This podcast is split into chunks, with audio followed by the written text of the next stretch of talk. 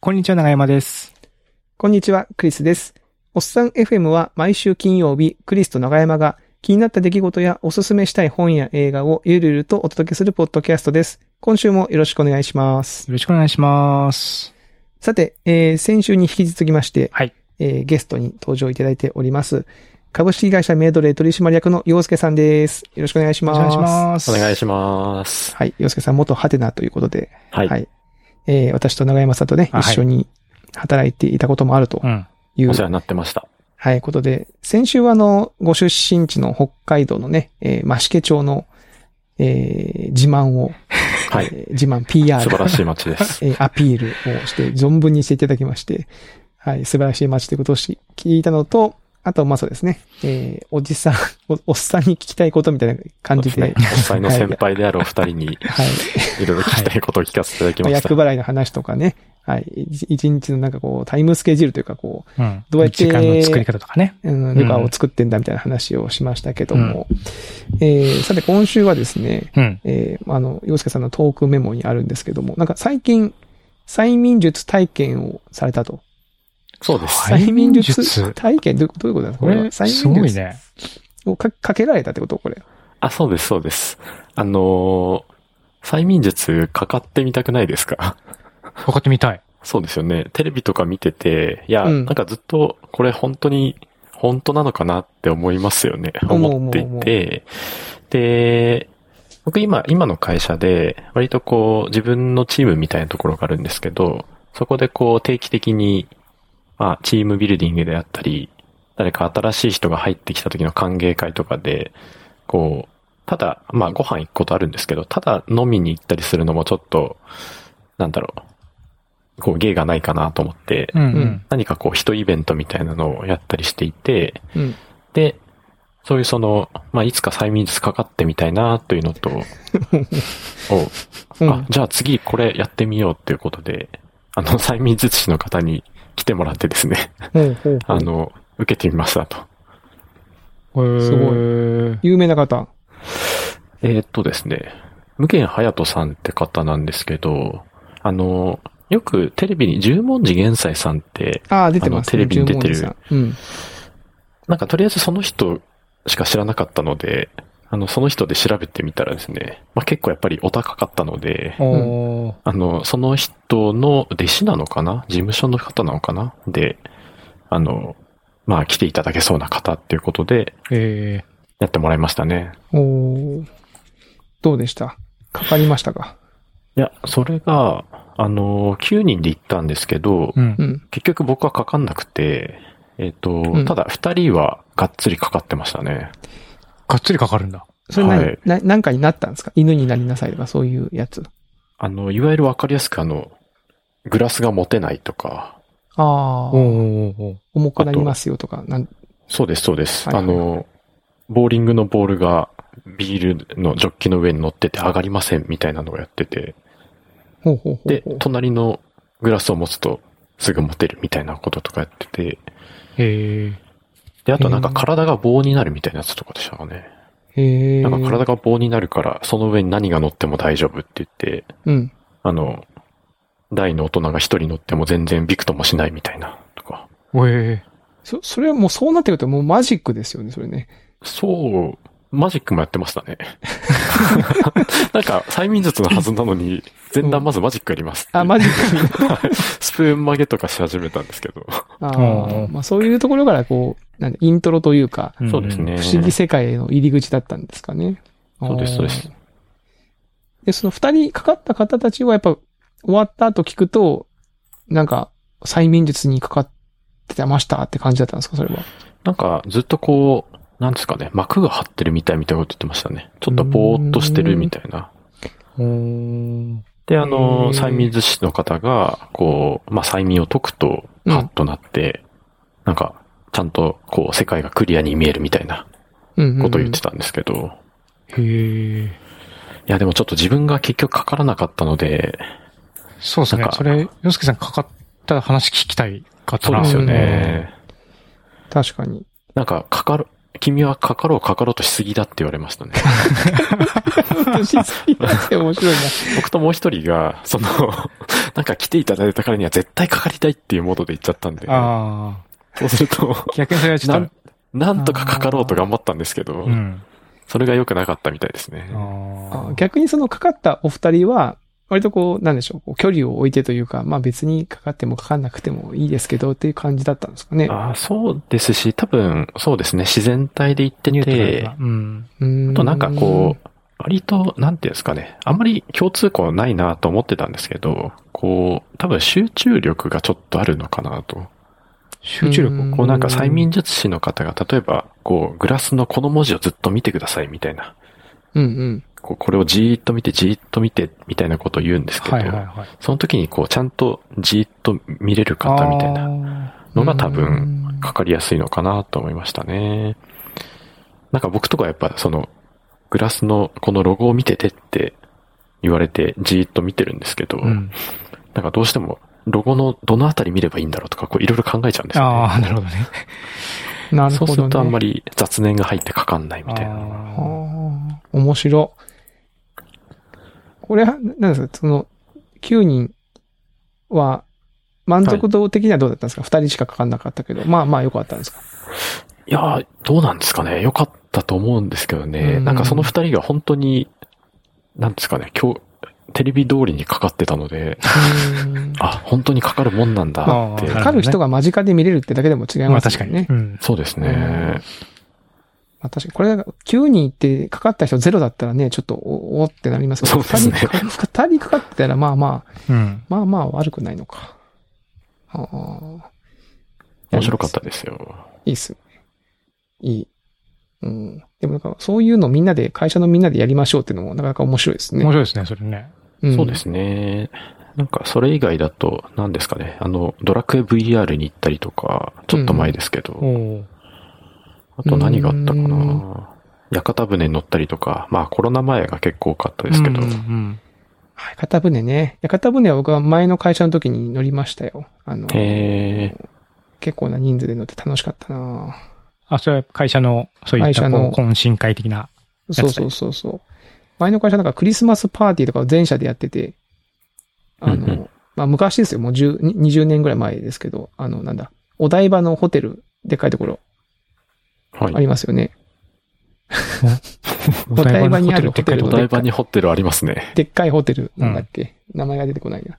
の、なんか大宴会場みたいなそのひホールをまるっと借り切って、すごい。なんか2000人ぐらい来た来たのかな？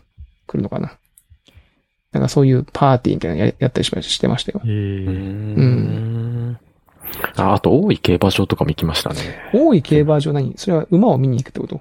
あ、そうです、そうです。馬を見に、あと、馬券を買いにみたいな。ーまあそんな別にたくさんかけるわけじゃないんですけど、あそこってこう結構ナイターをいつもやってるんで、うんうん。で、見に行って、いや、そういうイベントいいなそうですね。楽しかったですね。なんか次回何やってみようかなと思ってるんですけど、なんかおすすめあれば、ぜひ。うん。チームビルディングみたいな感じ？あ、そうです、そうです。一応候補としては、あの、虫を食べるっていうのがああるんです昆けど。虫食。昆虫食です。昆虫食ね。なんか、ただ、昆虫食べたくないなと思ってて、確かに。なんか他のものないかなと思って。まあ今、今この2022年ね、6月ぐらいでチームビルディングっつったらやっぱり、ビーチバレーじゃないですかね。ビーチアメフトじゃないですかね。ピーチアメフト？うなんでですか？これあの、トップガンマーベリックのでやってるからですね。ああ、まだ見てないですね。ぜひとも、あの、チームビルディング、ビーチバレーですか？みんなで軍隊の人たちがみんなで、その、なんだろう、浜辺でアメフトみたいなことやってて、その上官が来て、なんか私はチームを作れと言ったはずだかって言ったら、見てください、チームはできましたみたいなことをトム・クルーズが言うっていう シーンがあるんで、ぜまさにひや。ってみてください。はい、すいません。まあいいや。はい。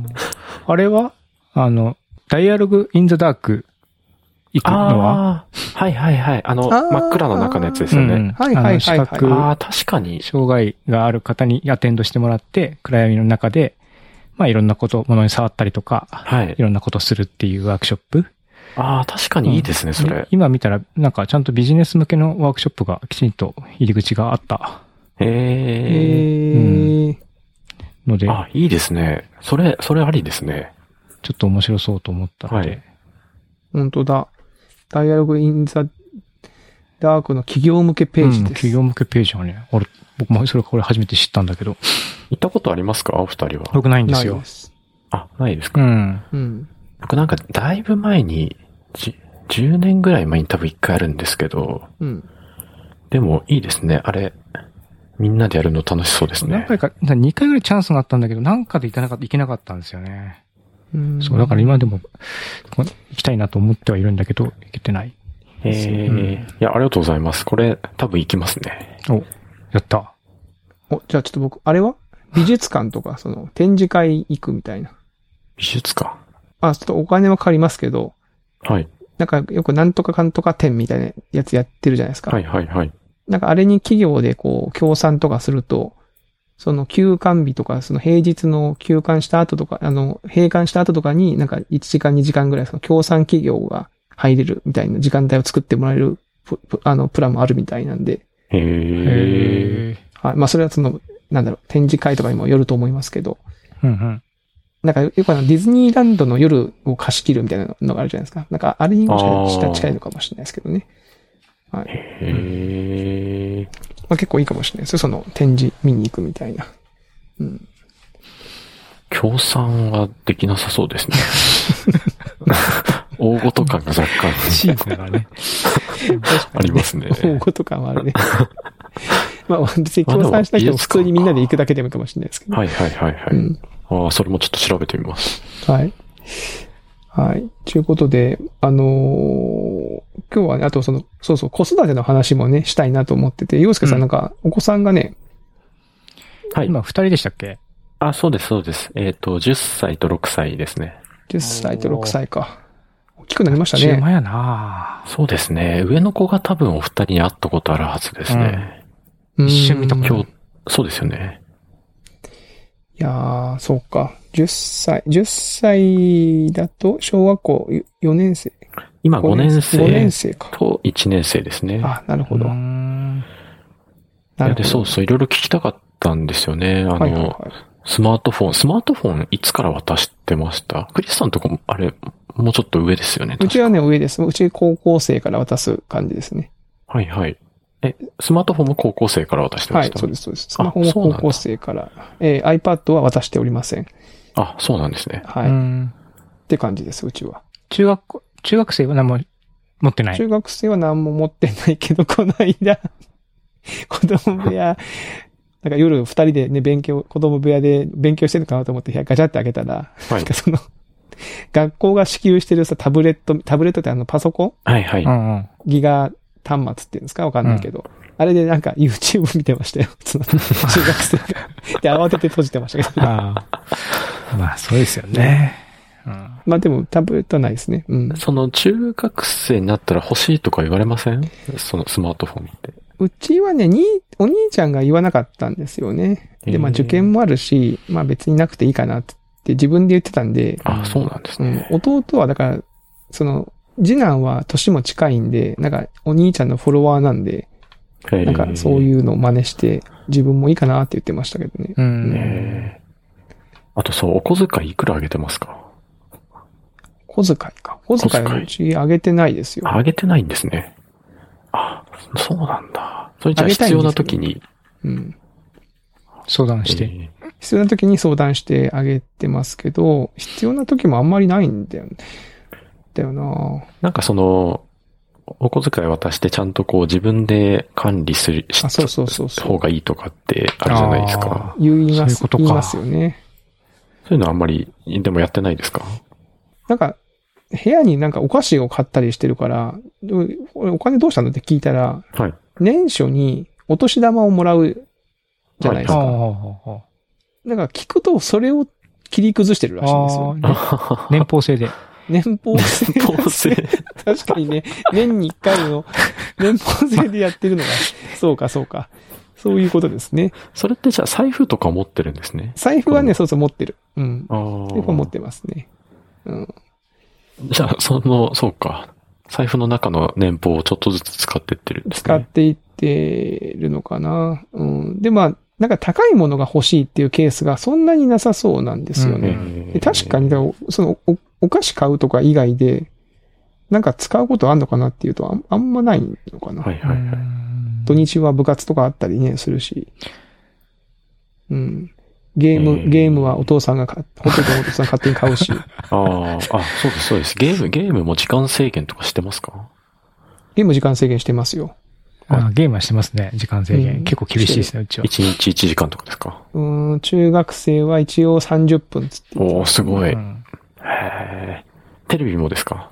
テレビは、テレビは緩いですね。あんまりあ時間制限ないかな。それは緩いんですね。緩い。テレビも宿題が終わってから食事までの間って決まってますね。あ、そうですね。優先順位は決めてるかな。宿題がまず最初だよね、みたい、な。あ先にそっちをやってからってうん。ことですね。そうそうそうそうそうそう。まあ、ご褒美とは言わないけど、まず終わってからやんじゃないとダメっては言ってる。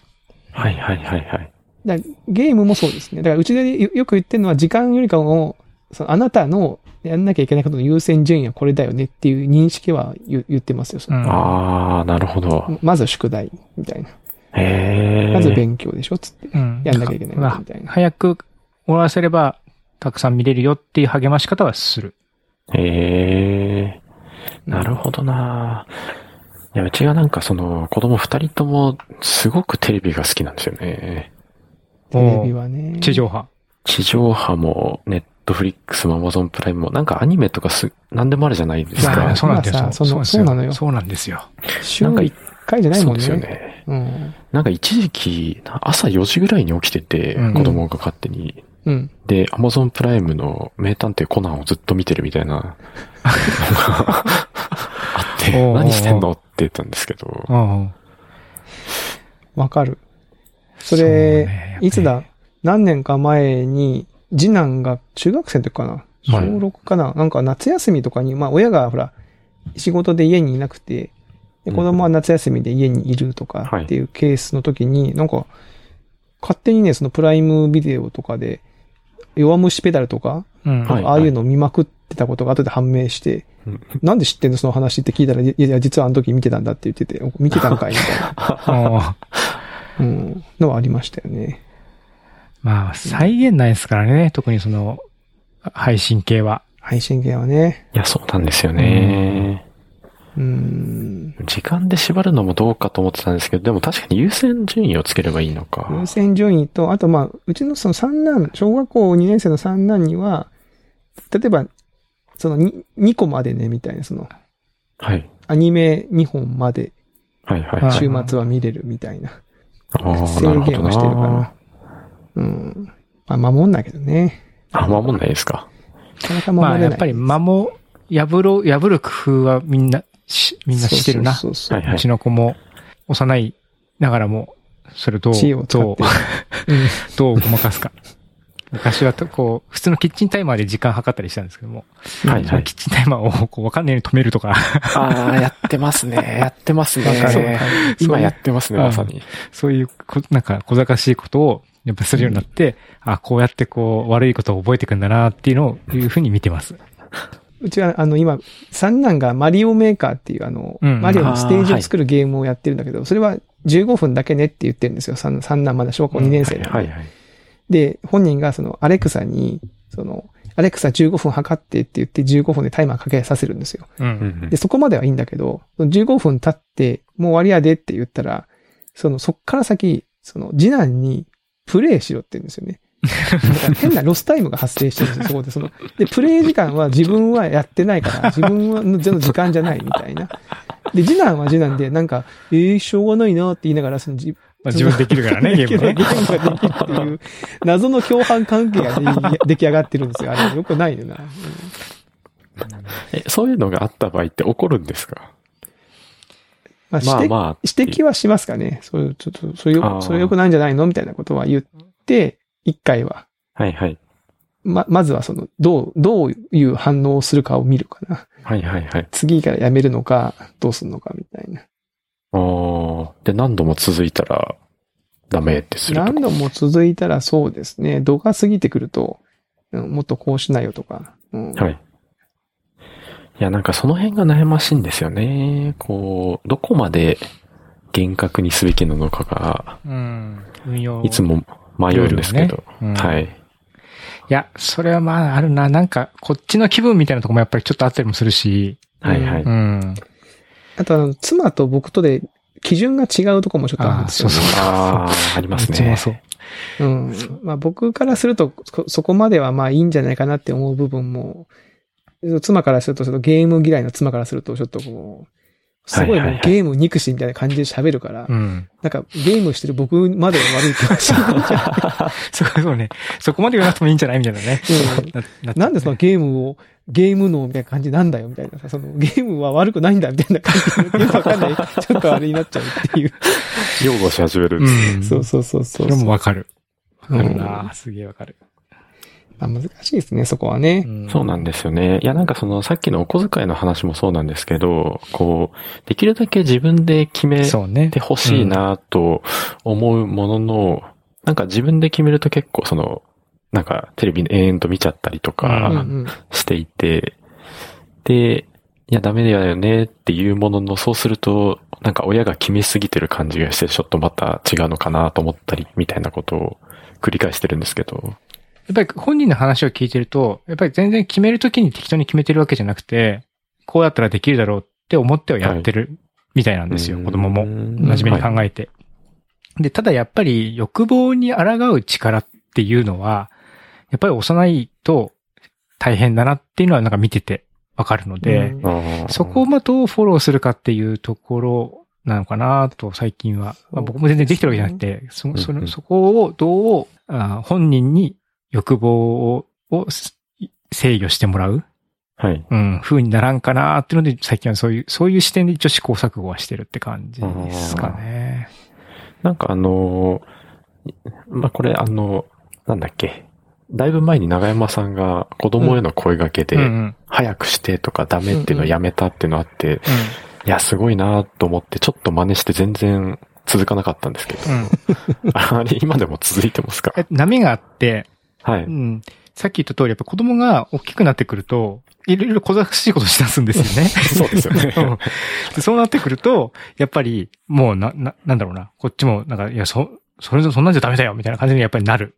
っていうのもありつつ、で、ちょっと前まで結構そういう、なんか少しダメって言い過ぎかなって思う時が来てたんで、最近は、なんかその、やっぱり、また一一周してじゃないですけども、どういうふうにうまいくコミュニケーションをとってやっていこうみたいな感じで、こうまあやっぱりこう浮き沈みというか、うん。えー波を持ちながらやってますね。ただ、こう、工夫はしようっていうのはやっぱりししてます。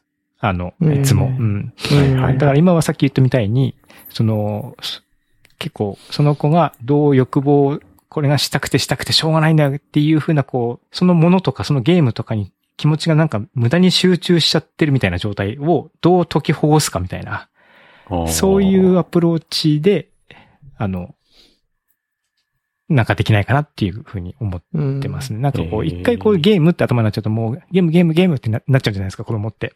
うんはいはい。それをなんかどう、こうなんかね、そこからこう、こう集中をそらすかというか、そういう感じで、なんかまあ、こう、じゃあこうし、これやらないとか、うん。なんか他のことやるの、そうねやろうっていう、その他の代替のものをこう提示するとか、じゃあ先に着剤やったらできるよとか、なんかそういうふうにこう、どうにかできんかなっていうのはやってますね。なんかその子供ごとに多分そのし興味関心が多分違うから、そのうんうん。テレビとかゲームとかと同じくらい面白くて、まあそれだったらお親としてもやってもいいよって思える何かが代わりにあるとうんうん。いいのか。まあうちはだから例えばそのカードゲームみたいな、そのみんなで、で家族で遊ぶなんかカードゲームみたいなものもちょっと導入したりとか、なんか、なんだろうな、漢字ドリルを買ってきて一緒にやるかっつって、まあ僕も同じもの買って一緒にやってみたりとか、その、なんか、なんでしょうね。なんかゲームをやる、要は要は多分暇なんですよね、子供ってね。う。うんんうん。時間が無限にあるように感じてるから、そうそうそううんうん、じゃあそれをじゃあ代わりにもっと楽しいのこっち側の方が面白いじゃんっていうものが出せるといいんでしょうけどね。ううんん。まあ、なかなか難しいですけどね、これね。いや、そうなんですよねう。ん。なるほど。うん。あれですか？洋介さんのお子さんははい。サッカーやってるんですか？あ、そうです、そうです。サッカーやって、まあ、あの、僕が小中高サッカーやってたので、うんあ、小学生からやっちゃうんだ。あ、そうなんですよ。なんで、男の子が生まれたら、まあ、やっぱり、サッカうんーやってほしいなと思っていて、ちょうど近くで、こう、少年団みたいなのがあったんで、うんうんやってるんですけど、それもまあ、よく見に行くんですけど、うんこう、見に行くと、どうしてもこう、自分が、生地やってた分ですね、こう、いろいろ言いたくなっちゃうんですよね。はいはいはいはい。なんで、なんであそこで空いてるスペースに配信ないんだとか、こう、みんなで取りに行ってもしょうがないから、こう、お前は逆サイドを走るべきだみたいな。はいはいはいこう、なんですけど、うんうんどうしても、まあそんな小学校1年生にそんなこと言ってもしょうがないなって小学校1後で冷静になるんですけど、ね。はい。うんえ、それは少年団は、はい。洋介さんは教え、コーチとして教えたりはしてるんですか？いや、全然あの、ただ一親として見てるだけ見てるだけですね。なるほどね。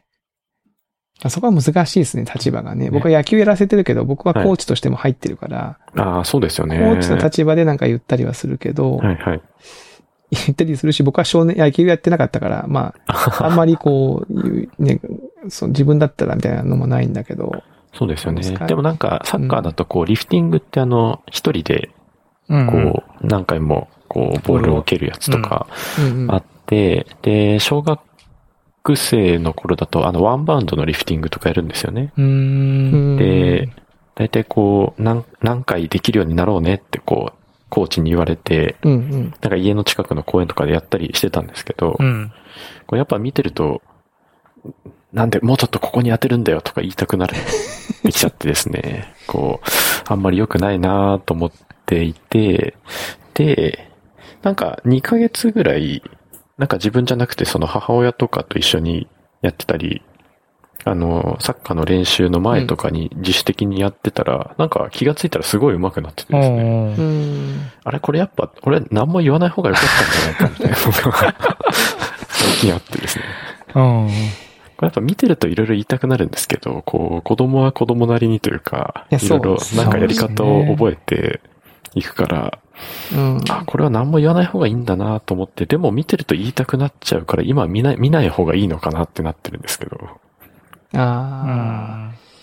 まあ見てあげるのはいいんじゃないですか？そうですうね。ん。ももうお口チャックマンですよ、もうそんなもん。う、そうですね。うん言わ我ないっつって慢し見てるけど、うん見てるけど見ないみたいなこもとですね。う、ニコニコする、してるだけニコみたいな。ニコして褒めてあげる。そうですね。うん。でもどうしてもやっぱ見てるとな、今年のプレミアリーグ面白かったせいもあってですね、海外サッカプレミアー、リーグのプレーを見てさ、いや海外サッカー面白くてですね、こうやっぱ、あの、そうですね、リバプールみたいなこう、攻撃をみたいなことを考えるとですね、言いたくなっちゃうんですけど、わかりますね。言いたくなりますよね。やっぱね。コー、チだと大変ですね、その、親としてっていうのと、あの、コーチとしてっていうのが。どっちの帽子被るって言ってるかっていうところ難しくないですか？そういうの。なんかあるある。川崎さんゲストの回でもそんなお話されてたように思いますけど、うん、難しい。で、特にその、僕は少年野球やののコーチやってもう何年もなりますけど、やっぱ最初の頃は、やっぱそこの分離ができてなくて、うん。うん自分の子供のノックの時だけちょっと若干球が強くなってるとか、なんかそういうのが、前はね、あの、ありありましたけど、まあ、やっぱそこから経験を経て、そんなことをやると逆効果だってことが分かったんで、うん。う。うんん。まあ、そこのスタンスは、あとその自分の子には言わないようにするっていうチーム内のルールもあるといいんですよね。そこえそう、なんか自分の子供にへの注意は親がしないっていう、その別のコーチがやるっていう。うんうんうんうん。やっぱほ他の方を見てると、やっぱ自分の子供に対して言うときってやっぱちょっときつくなってるんですよね。なりますよね。うん。一回なんか別のチームですけど、本当の駐車場のところでもうゴリゴリに怒ってる 親がいて、もうちょっとドン引きしましたもんね。ちょっとここの場では言えませんけど、どんな風に怒ってたか。うんおいおいおいおいみたいな感じで。ありますようんね。なるから、まあ、子供に、自分の子供に対してはやっぱ基本は褒めるスタンスの方がいいかな。うんうん。いい、まあ、そうですよね言いた。くなっちゃうのはね、ちょっとしょうがないですけど、もうそれはもう、それは逆に書いといた方がいいんじゃないですか。え書く。書く。多分言いたくなるけど、いそれ我慢してるとあれだから、なんか、見えないところに書いといて、あ、自分用にってことですか？そうそうそうそうそう。で、もうちょっと大きくなった時に、昔こんなこと思ったんだよっていう、なんか話のネタにしたいでもすごいノート10冊ぐらい出てきたらどうします お父さんの。すごいの出てきたなって。うん。いちょっと心配ですね。や、でもそれはほら、逆に、うまく転べば感動のノートになりますから。お父さんのノート見つけて、あ、昔から僕のことこんなに見てくれてたんだ、みたいなさ。言葉にさえ気をつければ。ね昔から逆サイドに走れって思ってたうん逆逆サイドに走れですかね。戦略ノートみたいな。そうそう。いや、いい、いいっすね。なるほどね。うん。まあ、子育ての話はね、あの、つきませんので、いや、そうなんですよ。はい。はい。あの、ぜひともお便りとかでもね、あの、受け付けてますんで、はい。あの、質問を投稿していただければ、子育ての話、いつでもお答えしたいと思いますけども。はい。そしてあの、ゆうすけさんが、あの、ネタの一つに、家計簿スプレッドシートみたいな はい。のがあって、これ、あれですか、家計簿をスプレッシで作ってるみたいな、そういうやつ。ああ、そうです、そうです。やっぱどうしても趣味って言うとこういうのになっちゃうんですけど。これ 趣味なの？これ。そうなんですよね。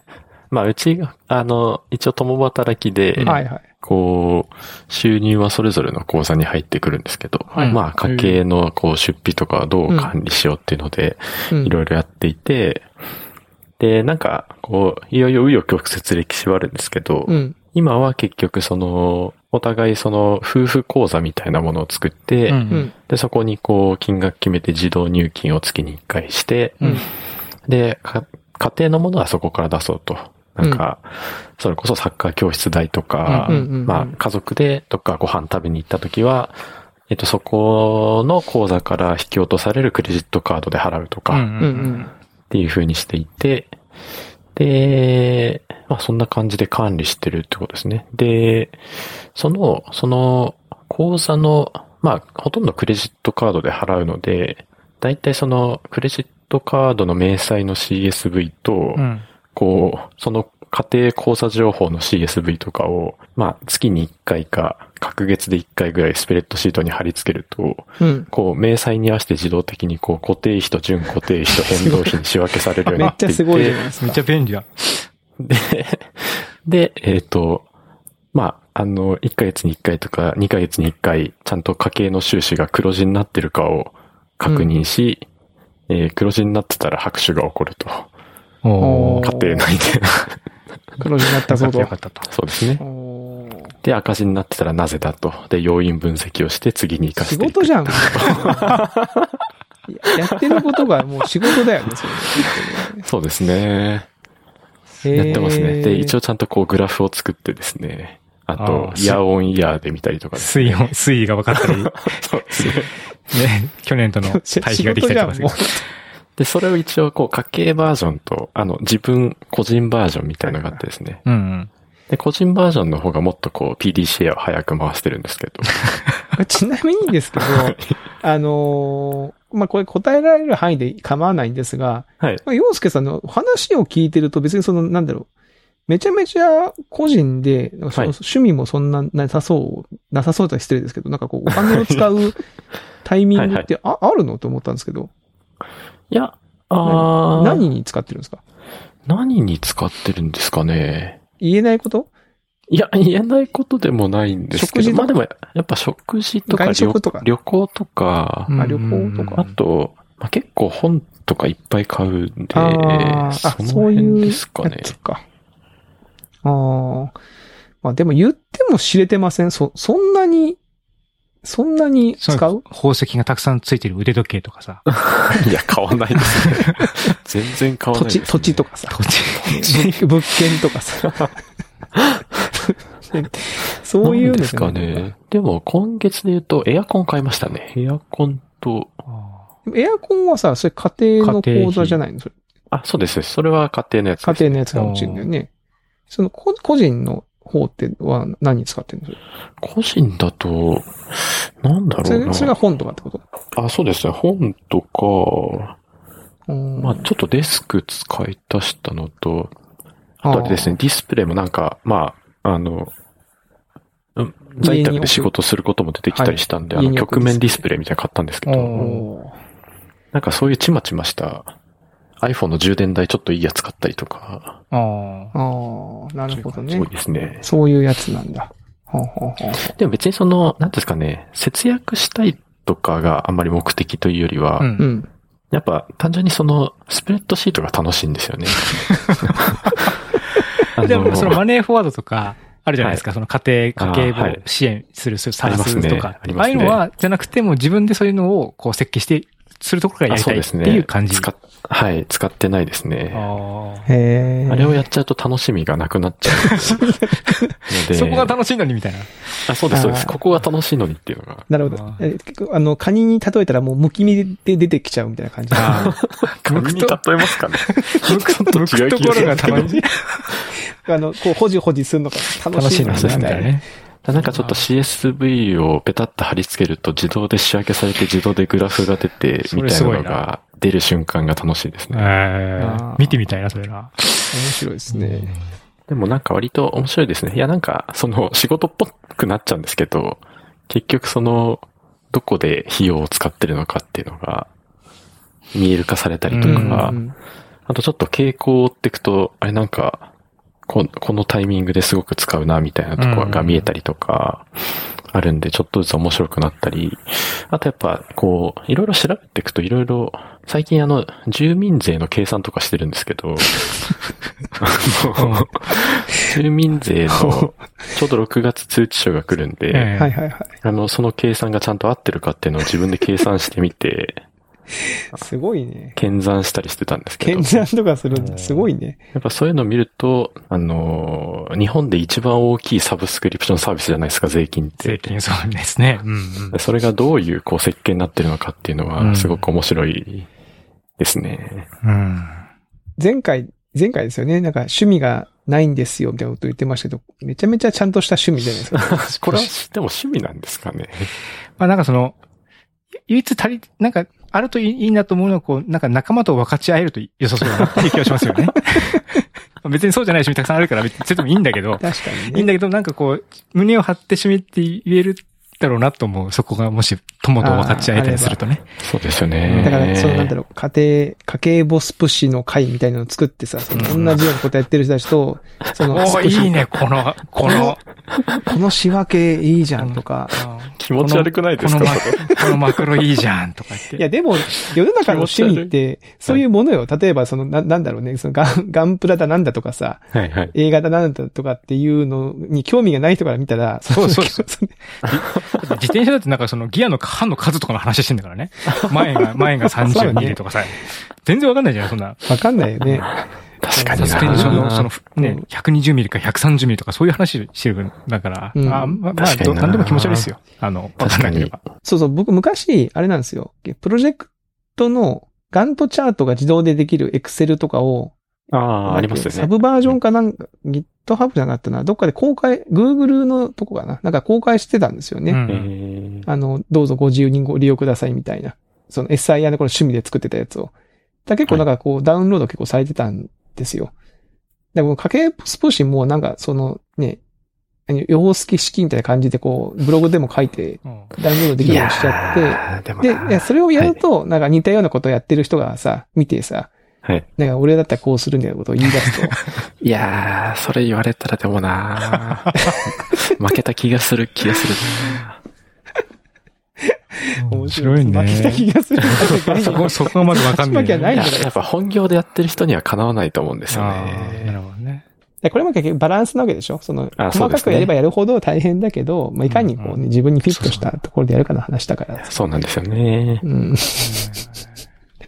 面白い。いや、これ、うちはでもあれなんだよな。僕も一応まあ自営業だから、うんうんあの、お金の出入りっていうのはまあ自分で見てやってるんですけど、それをこう家計に反映して話をしようとすると、こうやっぱり、あんまりし、やっぱり仕事っぽくなっちゃうからかわかんないけど、結構妻に煙、煙たがれてしまう。えーうん、なんか仕事っぽくて嫌だなみたいな感じに思われちゃうっていうのがあって、それがちょっと悩みなんですよね。悩みというか、なんかもうちょっと、こう、カジュアルにそういうお金の話できた方がいいなと思っているんだけど、うんうんっていう感じなんですけどね。うーん。いや、確かにお金は大事だからうな。ん。うちはあんまり抵抗ないですね。なんだね、そうだとその奥さんもこうこういうのに一緒にやってるのから、すごい。うんうん。そうですね。まあさすがにちょっと、なんですかね。ちょっと、最近はやりすぎててキモいみたいな感じで言われますけど。あの、もともとは、あれなんですよね。うちの奥さん理ずっと理系で、なんか、割と、こうすごく合理的なうんうん。方なので、うんうん。あんまりその数字の話とかで、なんですかね、抵抗なく一緒に話せるのはいいですね。うん。なるほど。それはいいですよね。はい。なんかね。いやー、面白い。とかなんとか言ってたらもう時間があっという間に来てしまいましたね。え大幅に過ぎてしまってますけども。いやいや、大丈夫ですよ。いやいや、楽しかったですよ。ははい。い。あのー、ゆうすけさんはぜひとも、あの、はいマシケ町のね、うんあの、ふるさと納税ぜひということを。あ、そうですね。はい何かお知らせがないこと言われて、はい。はいそれしかないですね。ふるさと納税。移住とかね。甘エビとね。甘いみたいなウニが。